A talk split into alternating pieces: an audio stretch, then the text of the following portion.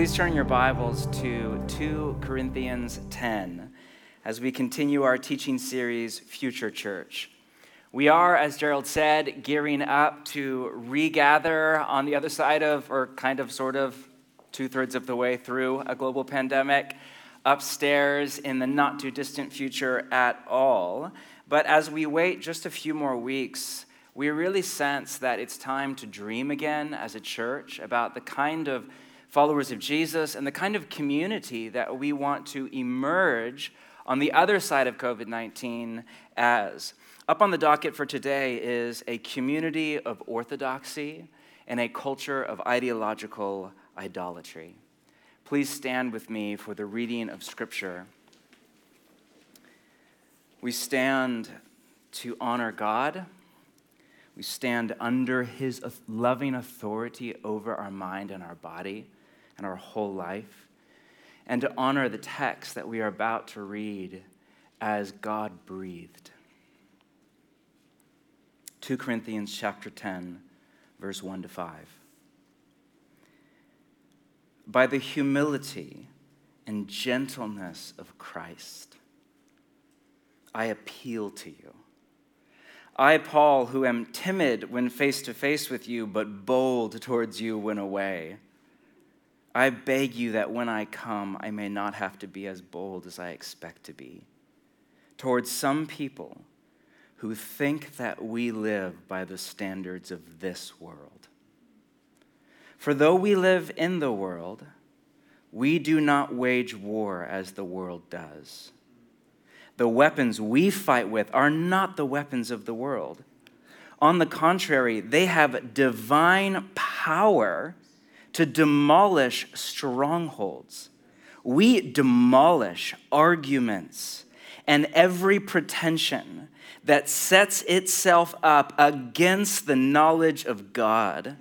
And we take captive every single thought to make it obedient to Christ. Take a seat.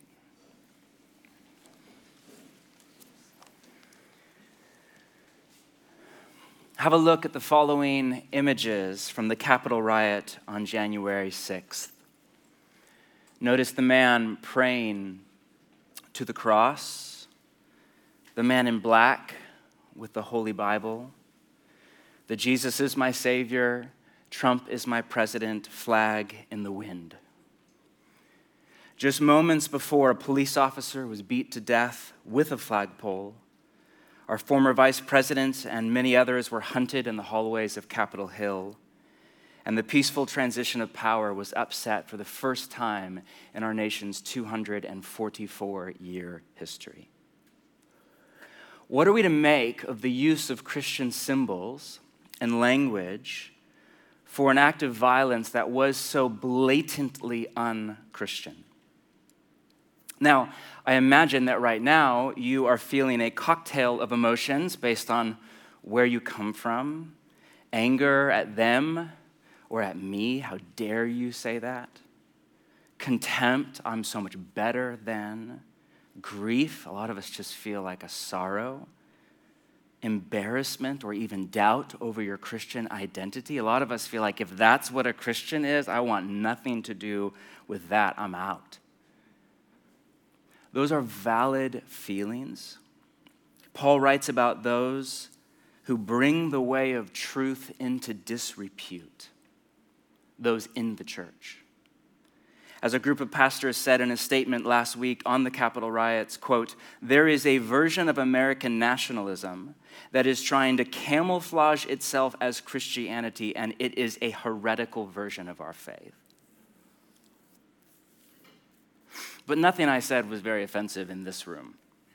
Some of you listening online from other parts of the country, you're done now. But that's not very offensive here at all. But the same could be said for the left as well. Portland, as you know, is one of the most politically homogenous cities in the world. There's very little diversity of thought here.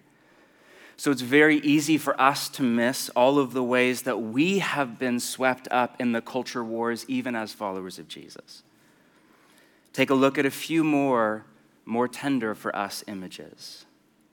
Notice the use of the cross and a heart the symbol of love, to argue for killing the unborn, at a numerical level, the greatest genocide of our time. Or the pride flag flying in front of a church steeple.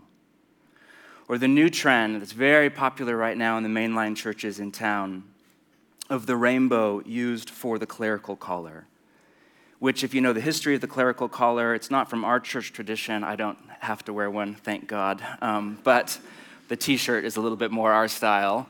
But with great respect in the Anglican and the Catholic tradition and a few others, it was designed to set the pastor or the priest apart from the world. It was a visible sign to everyone. This is someone who's chosen a different way of life. And it was white to symbolize holiness, and specifically in the Catholic tradition, to symbolize the priest's celibacy that this was a man who chose to give up all expression and enjoyment of human sexuality and even the intimacy of marriage in order to consecrate himself and dedicate himself to serving God by serving the church. What are we to make of that symbol of all things now turned into a symbol for, in all honesty, something very unchristian? What are you feeling now? I'm sure another set of emotions shocked, like, you, how dare you, you're not allowed to say that in public. Or anger at me for sure, or just confused, like you don't even know what you think. What if I were to flip the pastor's statement around and say, there is a version of American progressivism that is trying to camouflage itself as Christianity, and it is a heretical version of our faith? How would that make you feel? Now, before you log off or storm out of the room um, or just send me a really angry email, um, by the way, all emails today go to Bethany Allen at bridgetown.church.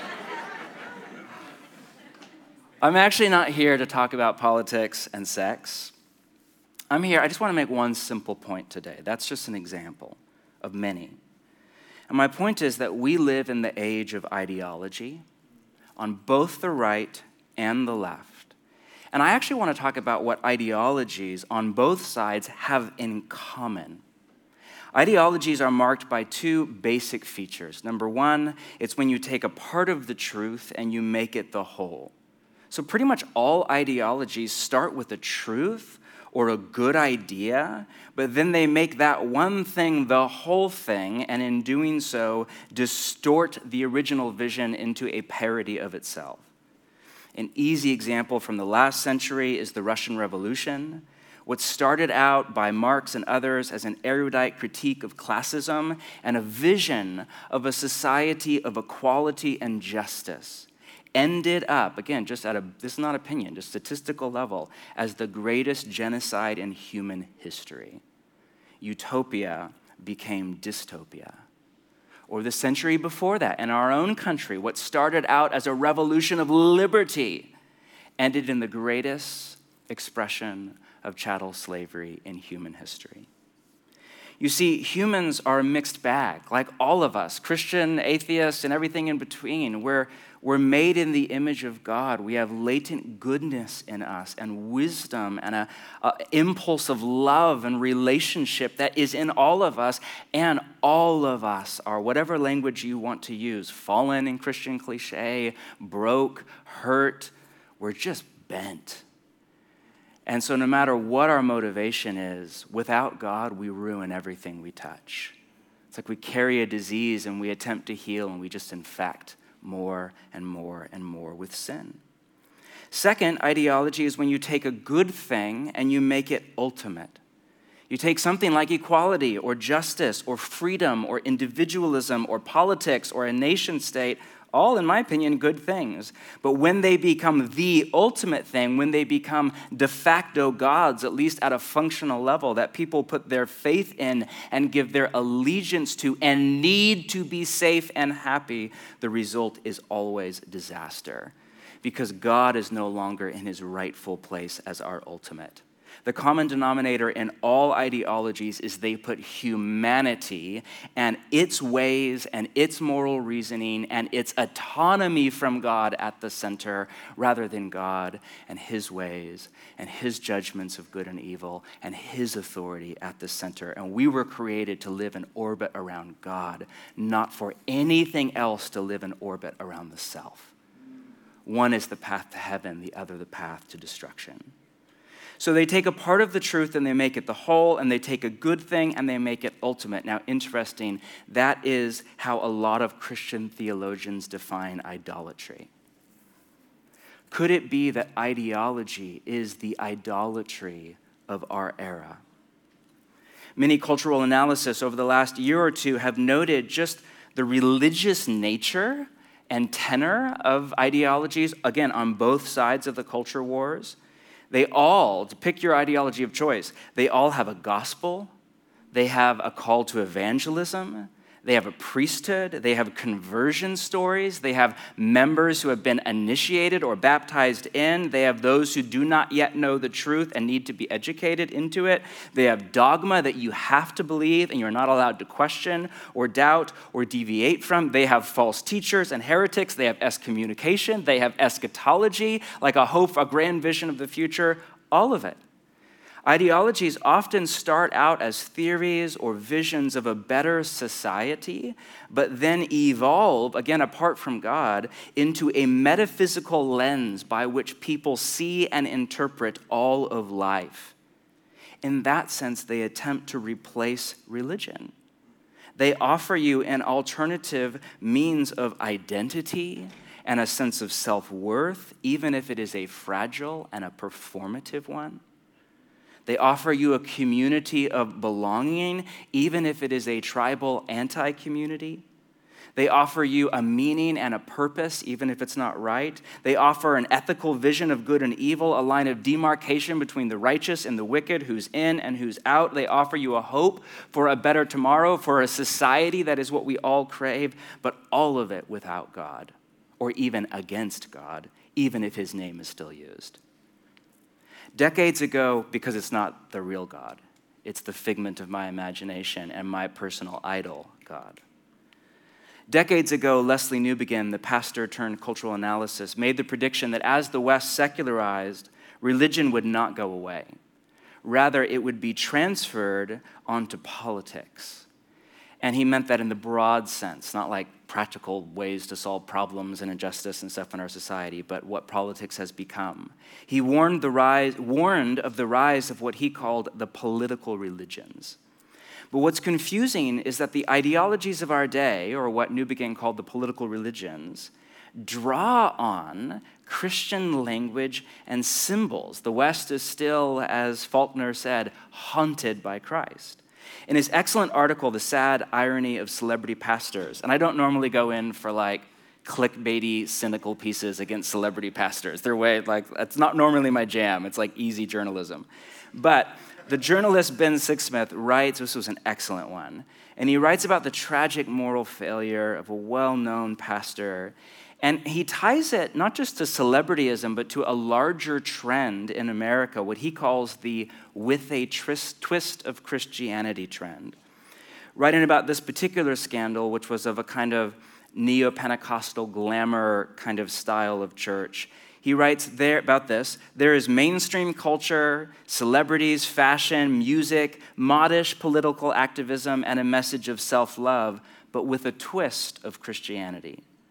Then he writes, most people stick with mainstream culture because they can have all of those things and premarital sex, which is, that's funny, by the way. we can see the with a twist of Christianity trend elsewhere. Uh, writing about Jerry Falwell in context was representative of the right wing, business oriented evangelicals who offer capitalistic, self enrichment, and hubristic jingoism with a twist of Christianity. Then there are progressive Christians who promote the usual left wing causes with a twist of Christianity. While different in belief, such people share patterns of thought. The former believe secular individualists mysteriously share God's wishes for what should be done with money, while the latter think that secular progressives mysteriously share God's wishes for what should be done with bodies. So, if Christianity is such an inessential add on, why become a Christian? Listen to this. I am not religious, so it is not my place to dictate to Christians what they should and should not believe. Still, if someone has a faith worth following, I feel that their beliefs should make me feel uncomfortable for not doing so. If they share 90% of my lifestyle and values, then there is nothing especially inspiring about them. Instead of making me want to become more like them, it looks very much as if they want to become more like me. You see, while the ideologies of our day are new, the temptation to mix the way of Jesus and what the writers of the New Testament called the way of this world is ancient. The age old temptation of the people of God is not to atheism as much as it is to idolatry. It's not to God or, but God and. This is still, I just read in Exodus a few days ago that story of when Moses goes up on Mount Sinai to receive the Torah, and while he's away, the entire nation goes apostate, but it's so fascinating. They turn gold into a statue, and then they call that statue of the golden calves Yahweh, and they hold a festival to quote Yahweh, and then it said the people got up to indulge in revelry, which is Bible for Game of Thrones, right? It's just just like extreme sexual license. All under the name of we worship Yahweh, because then He's behind you and you can do whatever the hell you want. And I mean that in the theological sense, not the crass sense. This is still going on thousands of years later, where the name of Jesus is co opted by ideologies from both sides that, in all honesty, are rival religions and antichrist.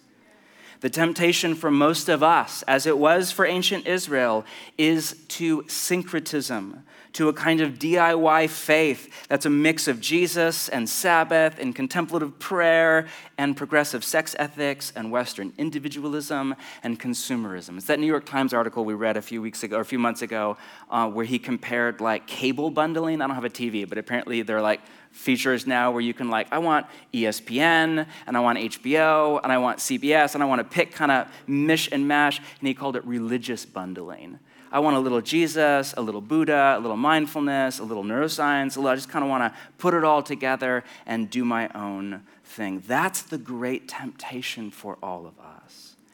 How do we live and follow Jesus in an age of ideology where the cacophony of sound, and particularly the digital space, is just like a torrent of noise and we're fragmented and pulled apart? And people in our own church, in our own community that we love and are in friendship with are being swept away by the ideologies of both the right and the left and losing their faith in the process or at least their integrity. How do we follow Jesus and stay true to the way? 2 Corinthians 10 is a passage or a path forward for such a time as this.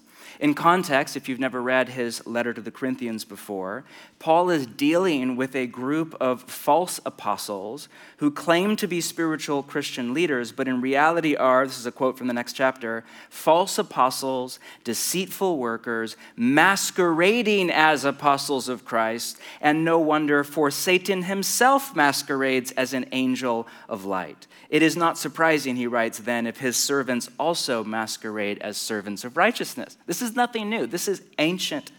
Look again with me at verse 1 if your Bible is open. By the humility and gentleness of Christ, I appeal to you. Note Paul's tone. There's no hate there. There's not even contempt or moral superiority. He's widely, wildly at odds with the Corinthians, or at least a faction inside the Corinthian church and their vision, their moral vision of reality, but he comes in a genuine spirit of humility and gentleness. The word appeal there in Greek means a polite request. It was official word used by like diplomats.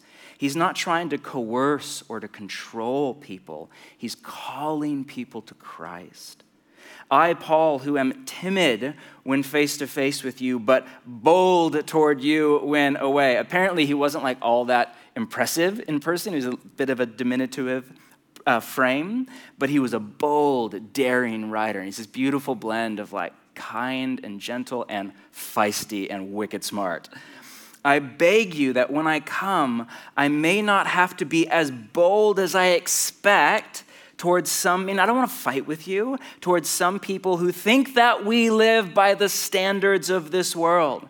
There were some in that church, as there are some in most every church, who actually think, they, they are confused, and they think, and we all do this at times, that we live by the standards of this world, by the moral norms, by the social expectations, by the practices and the value set and what's normal in the world around us. Now, the world, if you're new to the scriptures, is a technical term in the New Testament. It's used first by Jesus and then it's picked up by Paul and Peter and the writers of the New Testament.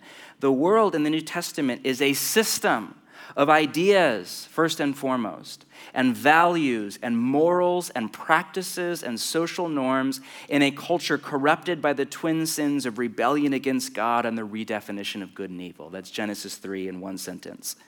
Dallas Willard defined the world as our cultural and social practices that are under the control of Satan and thus opposed to God.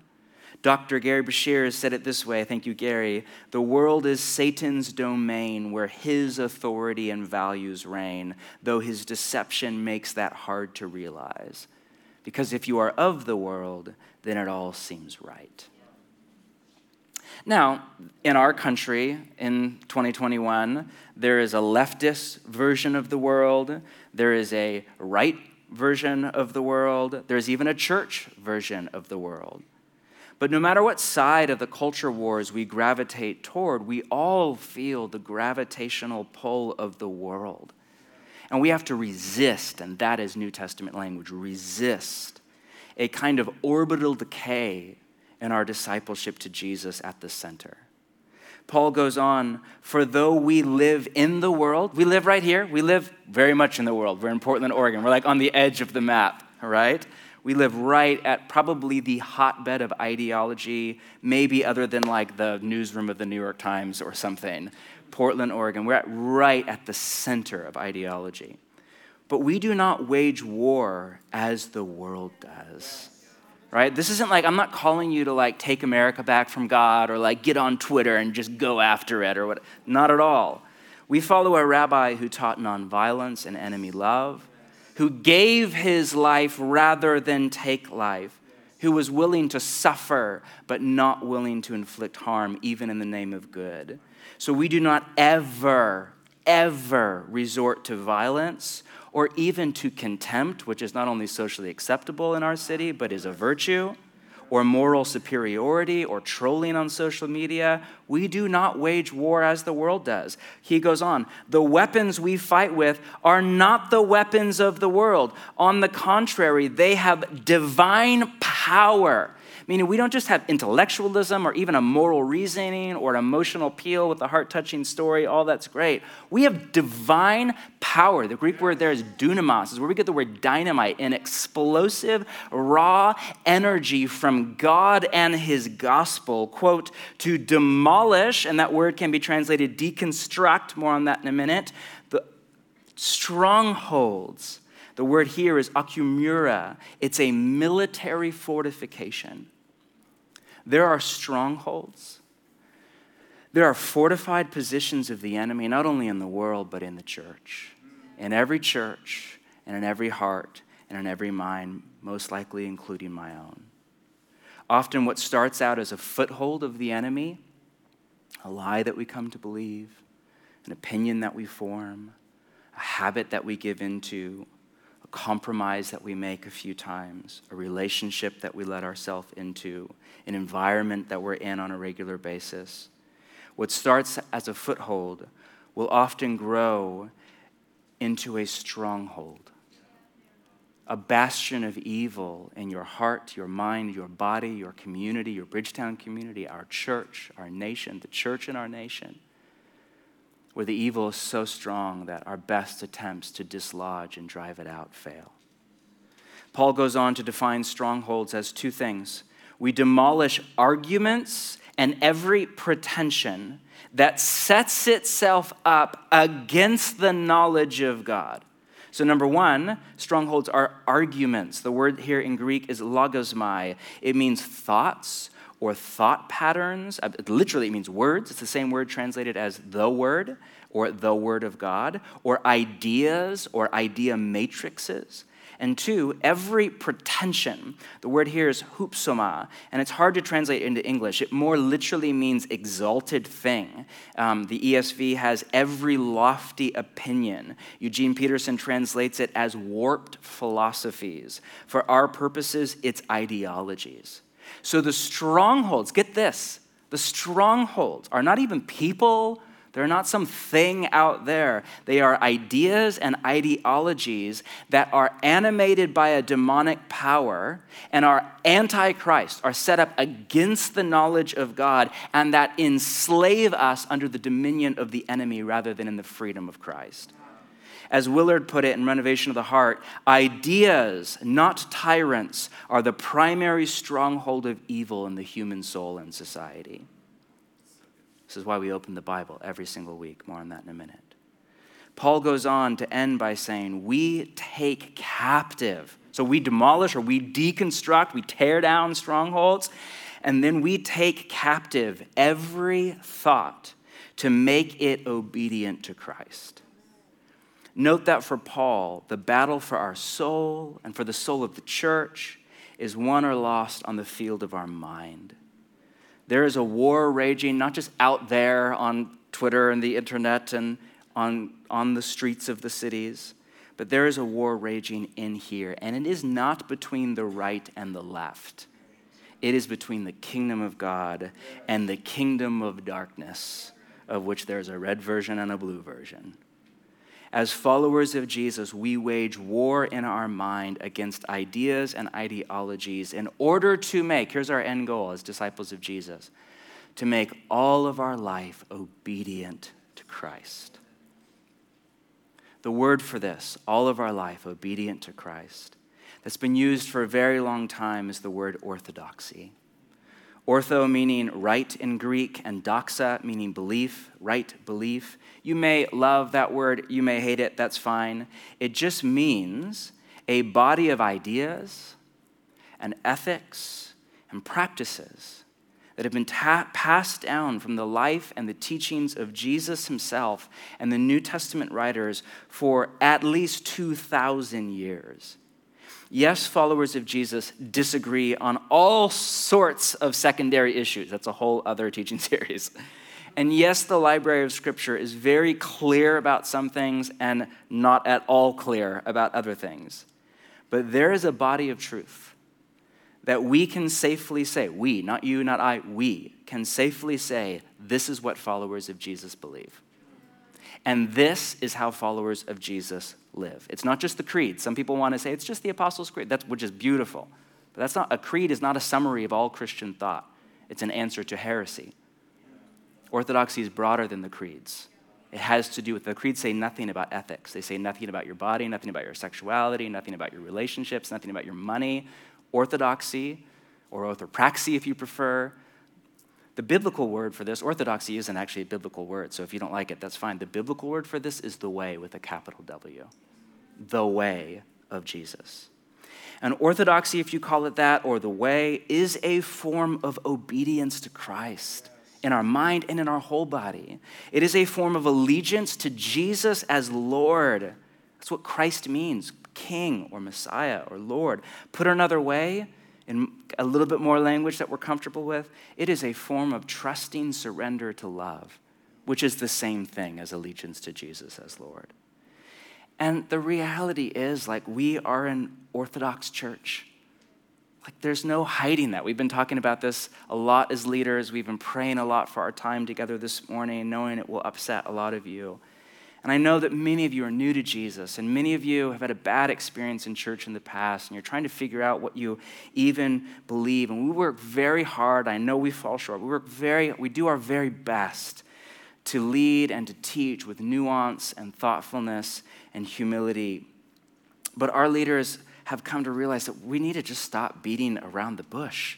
We're not a progressive church, nor are we a conservative church, and what that word has come to mean. We don't align with the left or the right. We are a Jesus church. And that makes us, in all honesty, at odds with aspects of both sides. we just are here because we love Jesus. There's lots of things in this world to follow and love.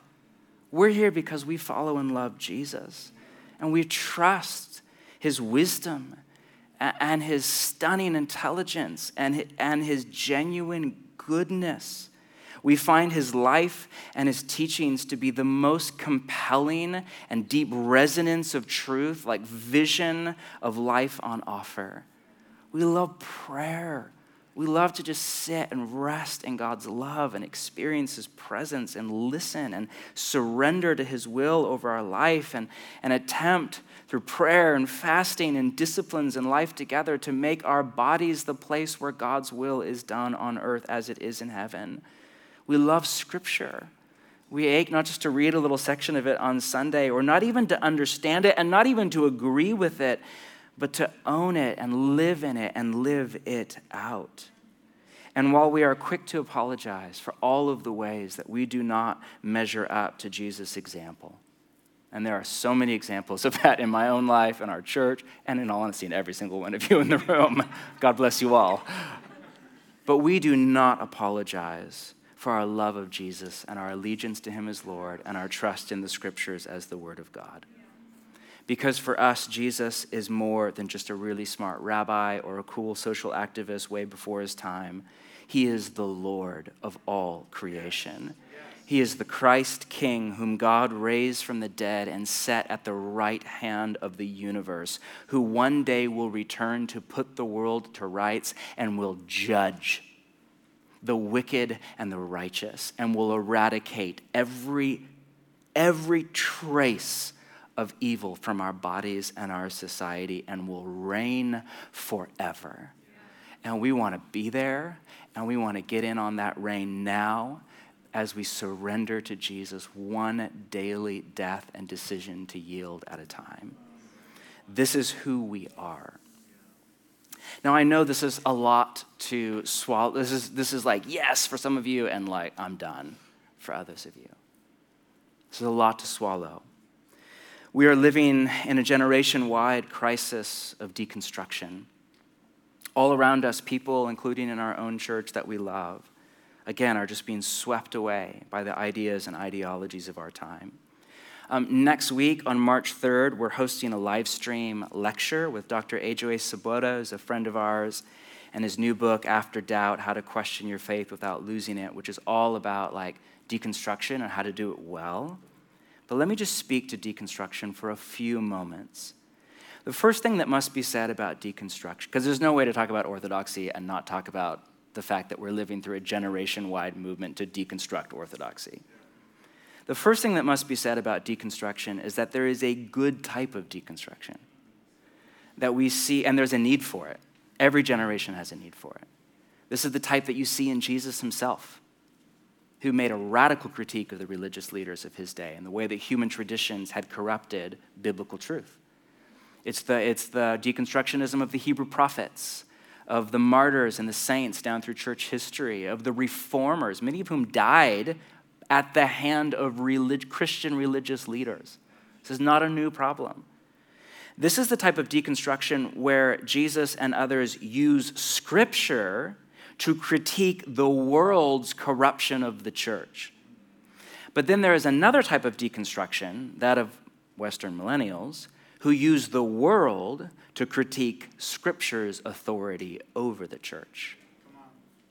The former is the way of Jesus, and we want to actually do that. It's what's caused us to rethink a lot of issues from military violence to the role of women in the church to how we read scripture. It's caused us to rethink lots of to politics, lots of things.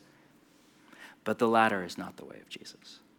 The second thing that must be said about deconstruction is that is the middle of a process of maturation. It is not the end goal.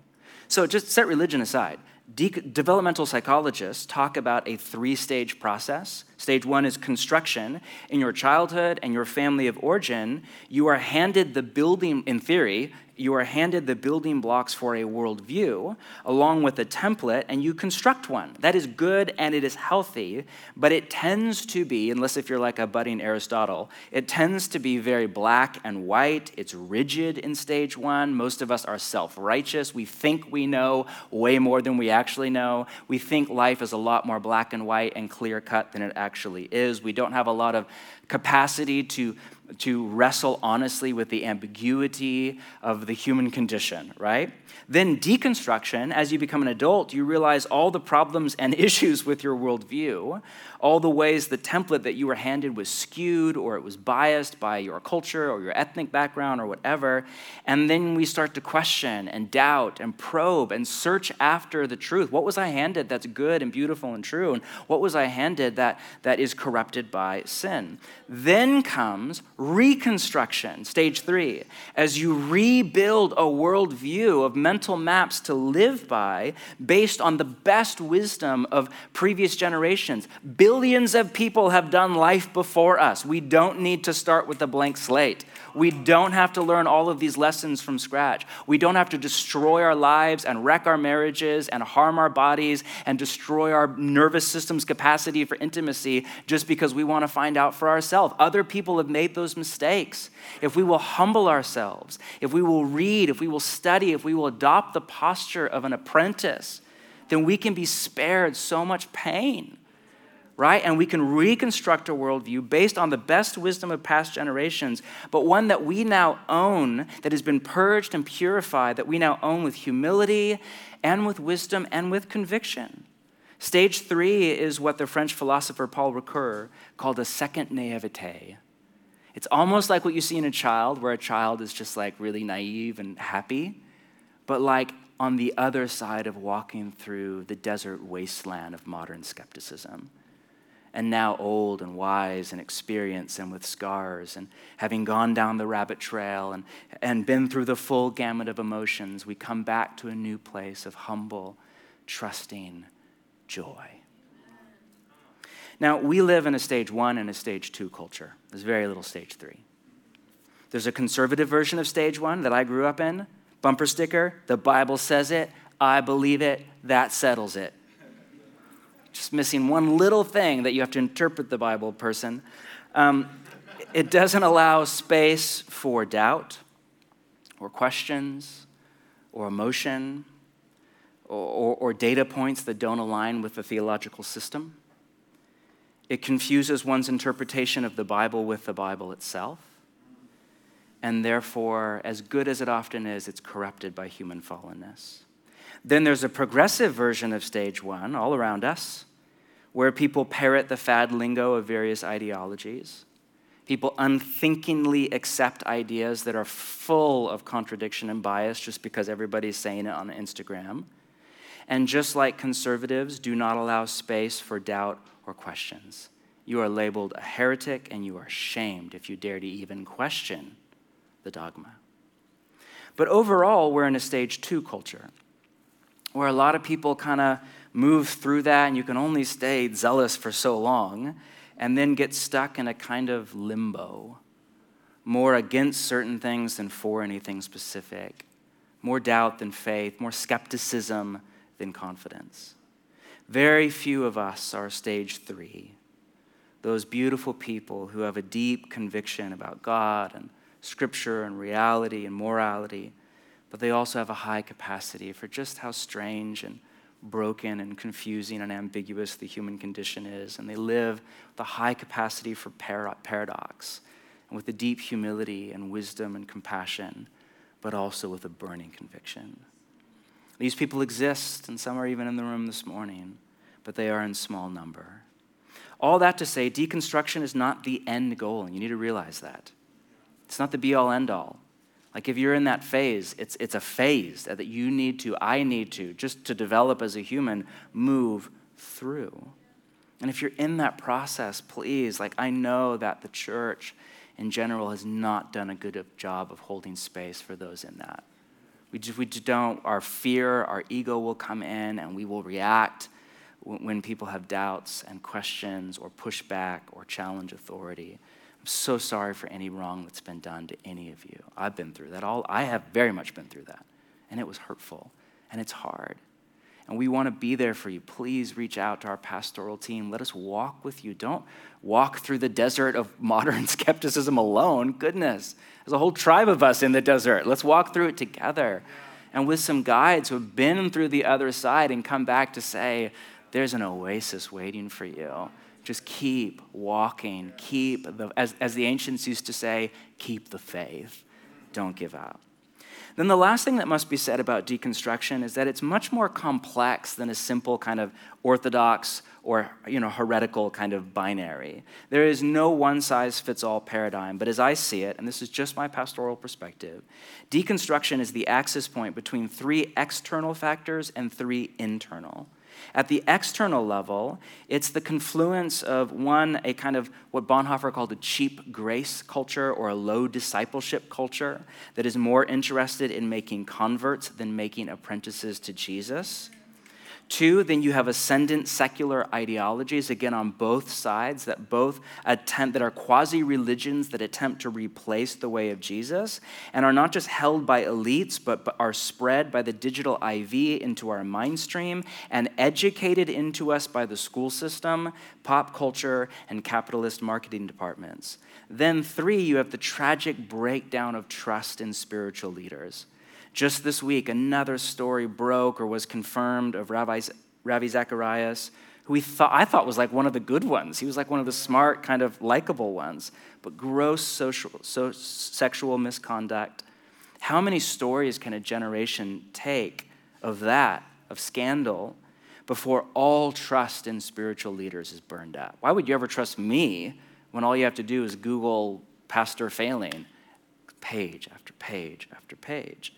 So at the external, you have a low discipleship culture, aggressive secular ideologies, and a lot of distrust. Then at an internal level, you have first off a lack of the fear of God, generation wide. And with it, a lack of surrender to God's fierce love. You have a Christianity without a cross.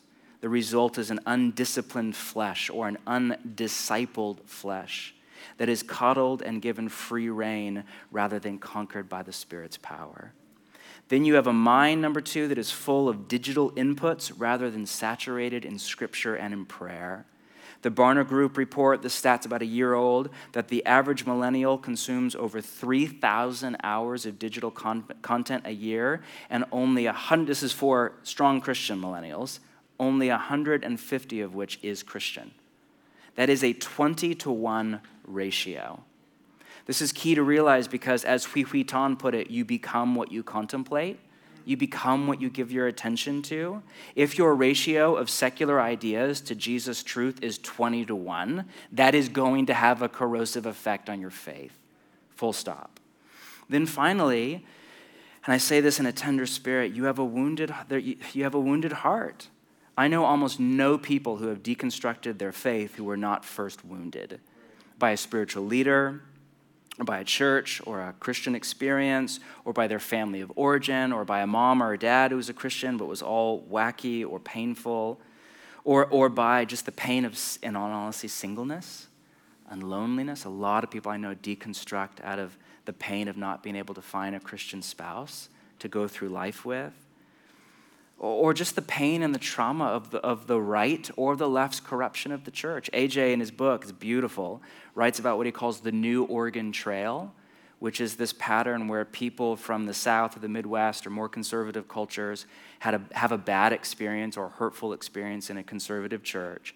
They drawn, they're drawn to Portland, they move here, they get here, it's like crazy far left, super secular, anything goes and they're here for a while and they're away from all of their like family relational structures and church structures and they're a little confused and they just get sucked in and they end up deconstructing first kind of church and then bible orthodoxy and then most not always but most of the time i would say in the over 90% of the range they go from progressive christian to post-christian. And they're just kind of out there in the you know i don't know where they are. The new oregon trail but almost always behind that is a hurt, a wound.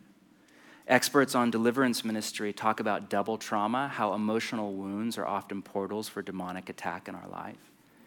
And they call it a double trauma because you have the original trauma of something painful that happened to you, whether it be assault or a breakdown or a divorce or a spiritual abuse or just something gnarly or just something painful but more normal.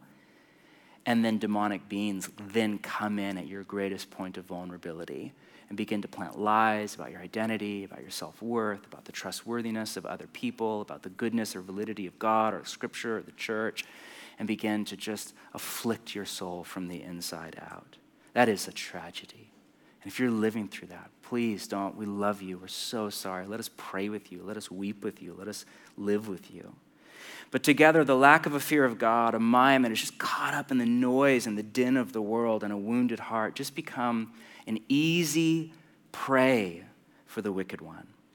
Now, for those of you who are in deconstruction as we speak, this is not my attempt to label you. Please do not interpret it that way. This has been a testing year for all of our faith. It's been really disheartening to see corruption on both sides. This is just my appeal, as Paul called it. Please, like, don't let your heart be taken captive by the enemy. Return to the love of God. There is nothing better than the love of God. And to the rest of us who are just trying to figure it out in Portland and follow Jesus, it's an appeal to guard your heart, for out of it flow the issues of life, and to not go it alone. This is the call of Paul in the text. First, Paul calls out that these ideas and ideologies are often animated by demonic power and then he calls on us as followers of Jesus to demolish slash deconstruct, to aim. All of us have this like deconstructionist impulse, like this little punk rocker in all of us, right? And that's actually, there's a good part of that. He calls us to aim that deconstructionist impulse not at the orthodoxy of the way of Jesus, but at the ideologies of the world. Now, as we wind down, I'm, I'm, I'm almost done. By almost done, I mean 30 more minutes. Um, is there a practice? I know this is long. Thank you for your patience. Is there a practice from the way of Jesus to index our hearts away from their captivity to ideology and toward freedom of the way of Jesus? To, in Paul's language, to demolish strongholds of the enemy in our heart.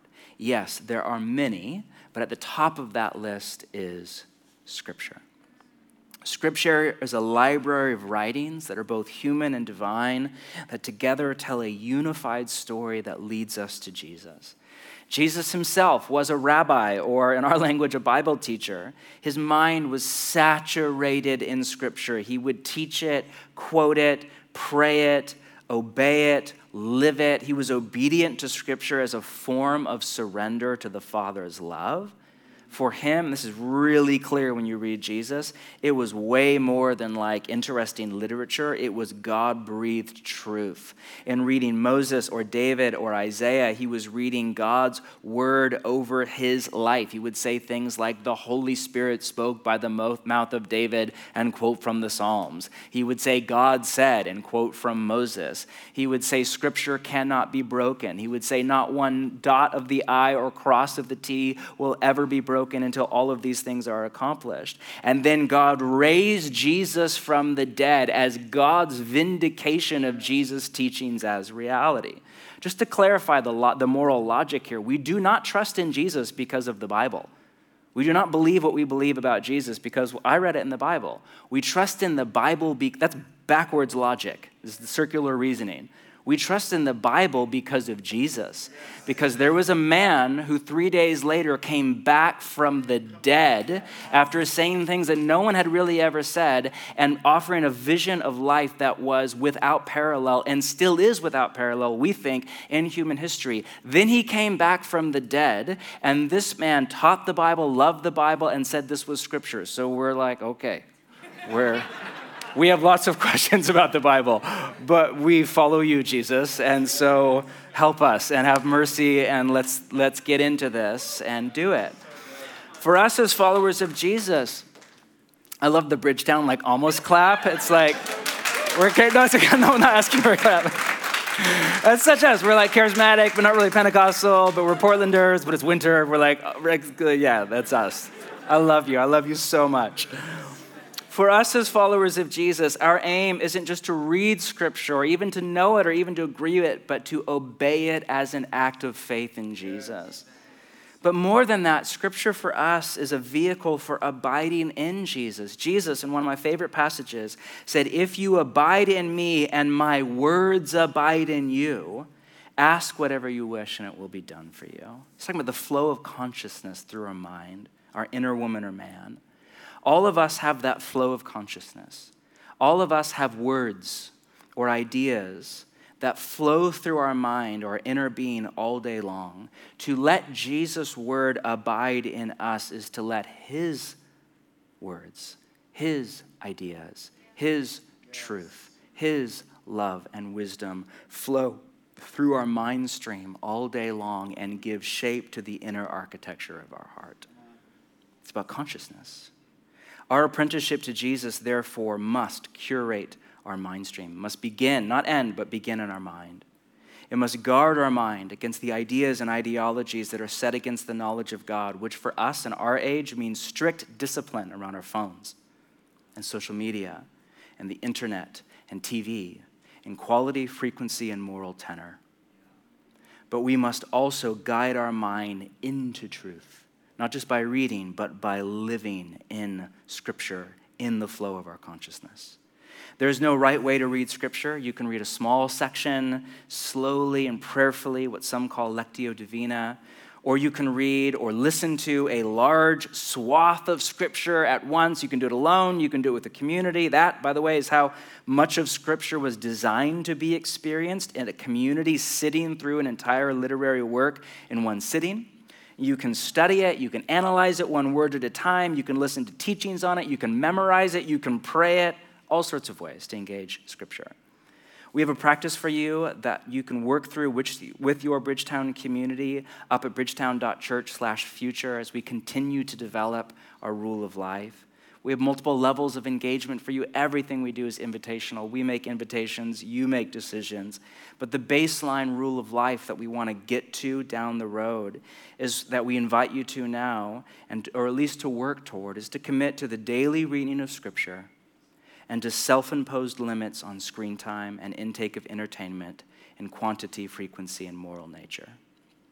To end, contrary to popular opinion, and I really do mean to end right now, I promise. Um, you know, faith is not a religious thing, it's a human thing. We all live by faith. There's no way to not live by faith because we're all trying to get somewhere that we have never been.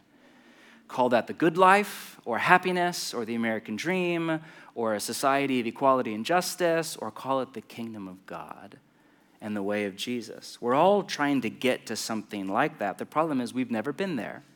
And so we have to rely on the mental maps of something or someone who is ahead of us on the spiritual journey, who has been there and knows the way, but we've not been there. So we have to find a guide, not just a map, but a guide who is trustworthy and true. And then we have to live by faith in his mental maps to how we get to the life that all of us, religious or not, crave.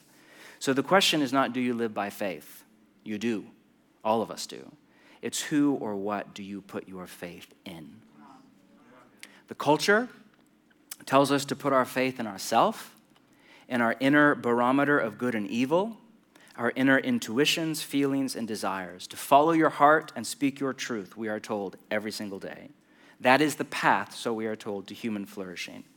Of course, the reality is that politicians, and marketing departments and elites the world over have a vested interest in us believing this because it keeps us blind to just how much of that inner barometer has actually been shaped by their desires to profit off of us, not our deepest desires in our own heart.